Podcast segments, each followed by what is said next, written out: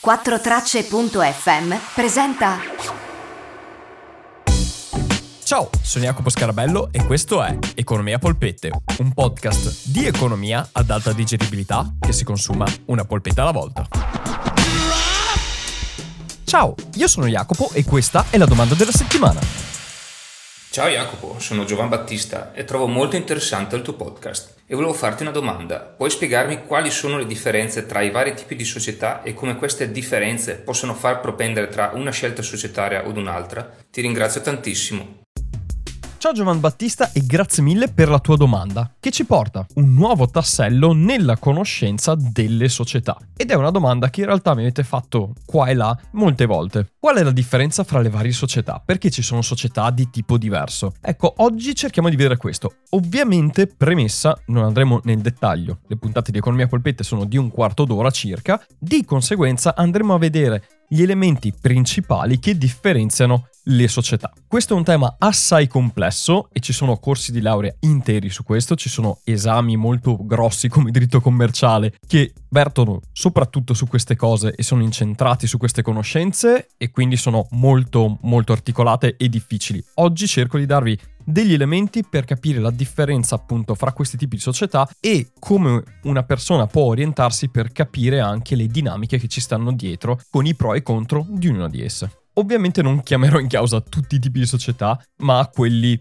principalmente diffusi e utilizzati. Prima di partire vi ricordo che se avete qualsiasi tipo di domanda potete mandarmelo sul profilo di Instagram Economia a Polpette e lì trovate anche il link per tutte le altre cose che faccio e anche per TP se volete sostenere il progetto e avere accesso a contenuti aggiuntivi. E mi raccomando, le domande per le puntate del podcast le accetto solo in vocale. Ed ora partiamo. Le società si distinguono in due macro categorie, società di persone e società di capitali. Che cosa sono queste cose? Vediamo per prime le società di persone e chiamiamo in causa Ted Mosby di How I Met Your Mother, che in una parte della sua carriera decide di mettersi in proprio e di fare l'architetto freelance. Ecco, un architetto freelance come Ted Mosby in Italia avrebbe la partita IVA, che detta in termini giuridici, come viene chiamata la società, è una società semplice, ossia una società con una persona sola che la gestisce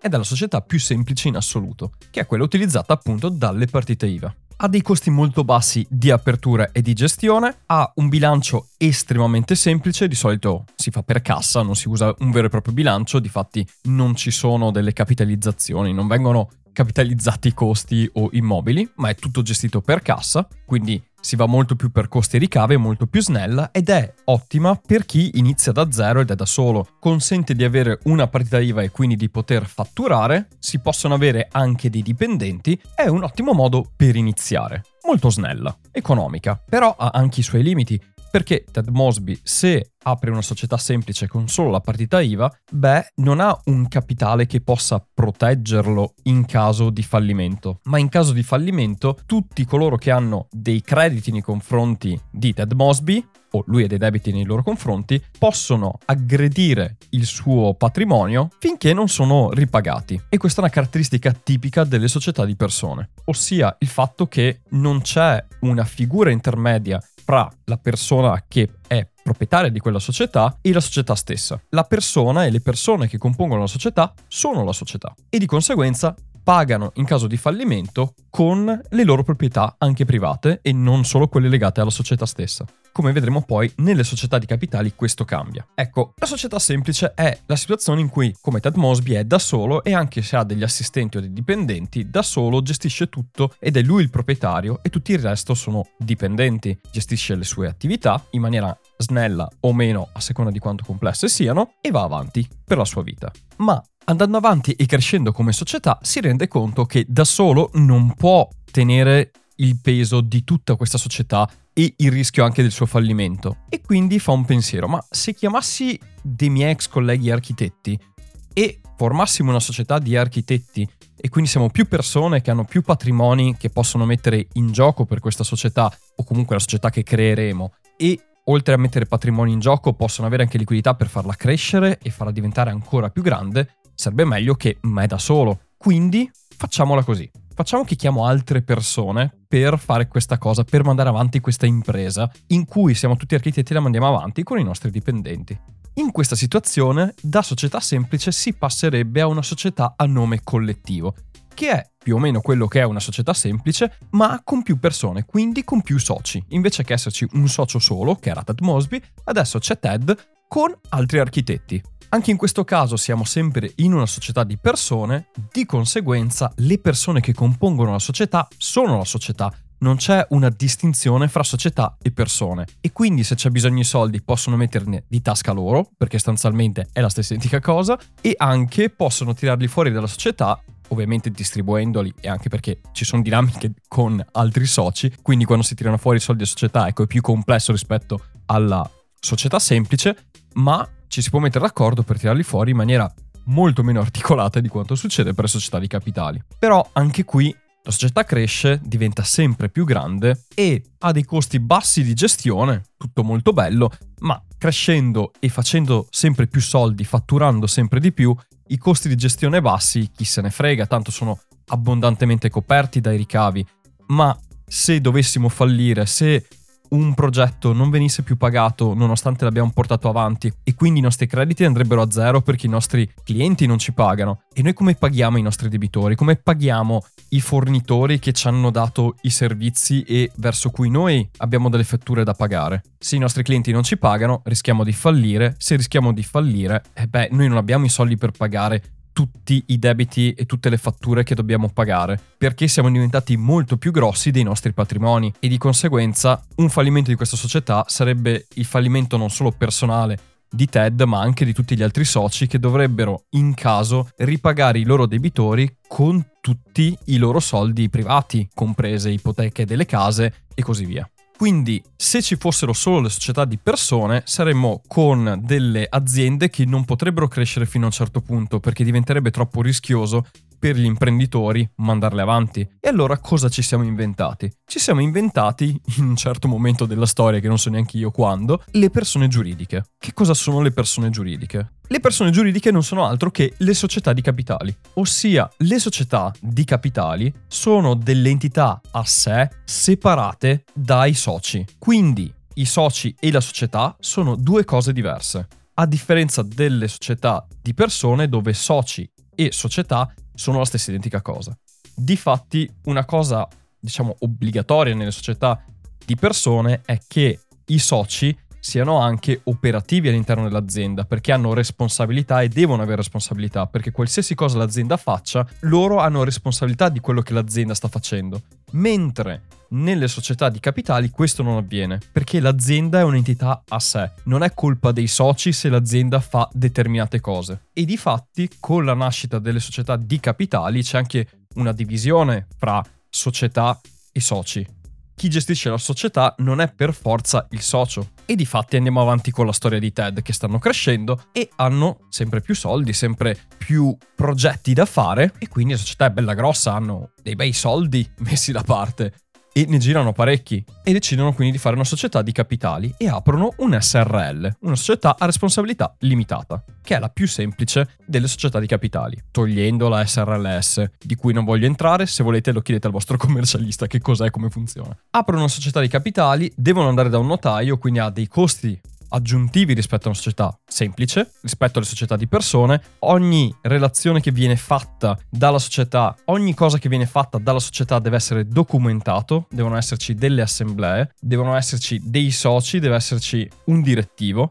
deve esserci dei sindaci, devono esserci delle figure che nelle società semplici e a nome collettivo non esistevano perché non servivano, perché adesso la società è slegata dai soci e quindi devono esserci degli organi che proteggano i soci ma permettano anche a chi dirige la società di fare il suo lavoro. E questo è pensato perché appunto, come dicevo, non è ovvio che i soci siano anche lavoratori. Ted parte con questa società assieme ai suoi soci architetti, la fa diventare un SRL, però hanno bisogno di altro capitale, vogliono crescere ancora e quindi chiama dentro la società anche Barney e Marshall. Barney e Marshall possono entrare in società e avere delle quote dell'SRL nonostante loro non lavorino nella società e non abbiano nessuna funzione decisionale. Loro hanno semplicemente messo il capitale per dare una mano a Ted e anche perché ci credono in questa società e vogliono avere dei ritorni economici, quindi per loro è un investimento, ma non vogliono avere a che fare con nulla che sia la gestione.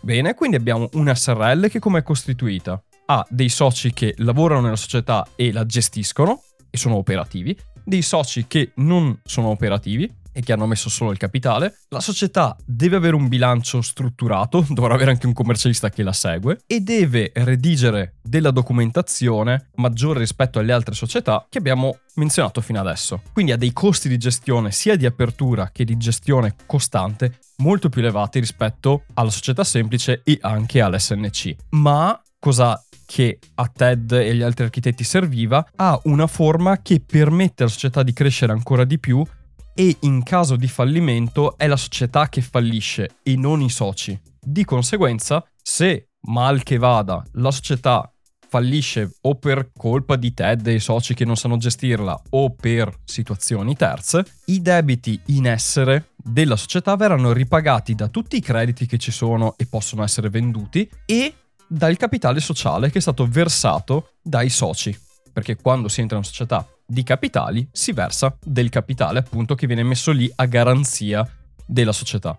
Quello viene consumato completamente assieme ai crediti, finiti quei soldi, fine. I debitori non possono andare a chiedere i soldi ai soci stessi. In primis, se pensate a Marshall e Barney, loro non hanno nessuna colpa del fallimento, hanno solo messo dei soldi e qualcun altro l'ha gestita.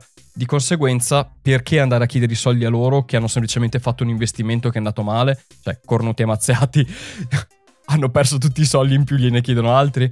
Ecco, le società di capitali sono fatte in modo tale da consentire questo, da consentire una crescita sempre maggiore delle società perché puoi trovare nuovi soci che non devono per forza lavorare ma che mettono solo capitale e consentono anche la crescita e quindi la protezione in caso che la società sia più grossa del patrimonio personale dei soci e che quindi possa crescere molto di più rispetto alle disponibilità economiche dei soci.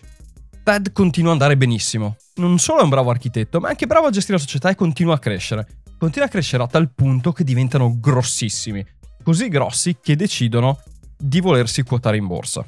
Ora, per essere una società per azioni non è obbligatorio quotarsi in borsa, ma visto che vogliono quotarsi in borsa, creano una società per azioni, perché quella è la forma per andare in borsa. La società per azioni è ancora più costosa di una SRL dal punto di vista delle burocrazie e degli oneri per tenerla in piedi.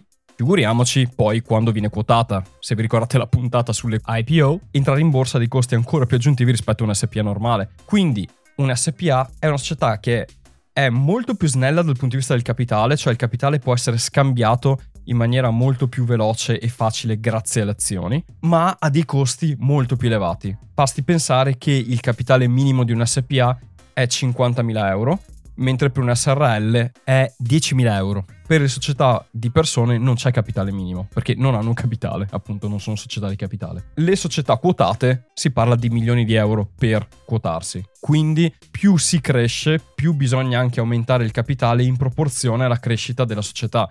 Questo serve innanzitutto per bilanciare il bilancio, ma serve anche per garantire sia ai fornitori che ai clienti che la società ha dei soldi messi da parte nel capitale sociale per proteggersi in caso che qualcosa non vada come dovrebbe andare. La gestione delle SRL e delle SPA è molto più articolata, come immaginate, ed è molto più costosa, però è perfetta per aziende che vogliono crescere e che vogliono crescere sempre di più e più si cresce più si va verso l'SPA e poi l'SPA quotata perché ti permette di trovare sempre capitale più fresco capitale nuovo per crescere ancora da investire nella società e crescere ancora di più.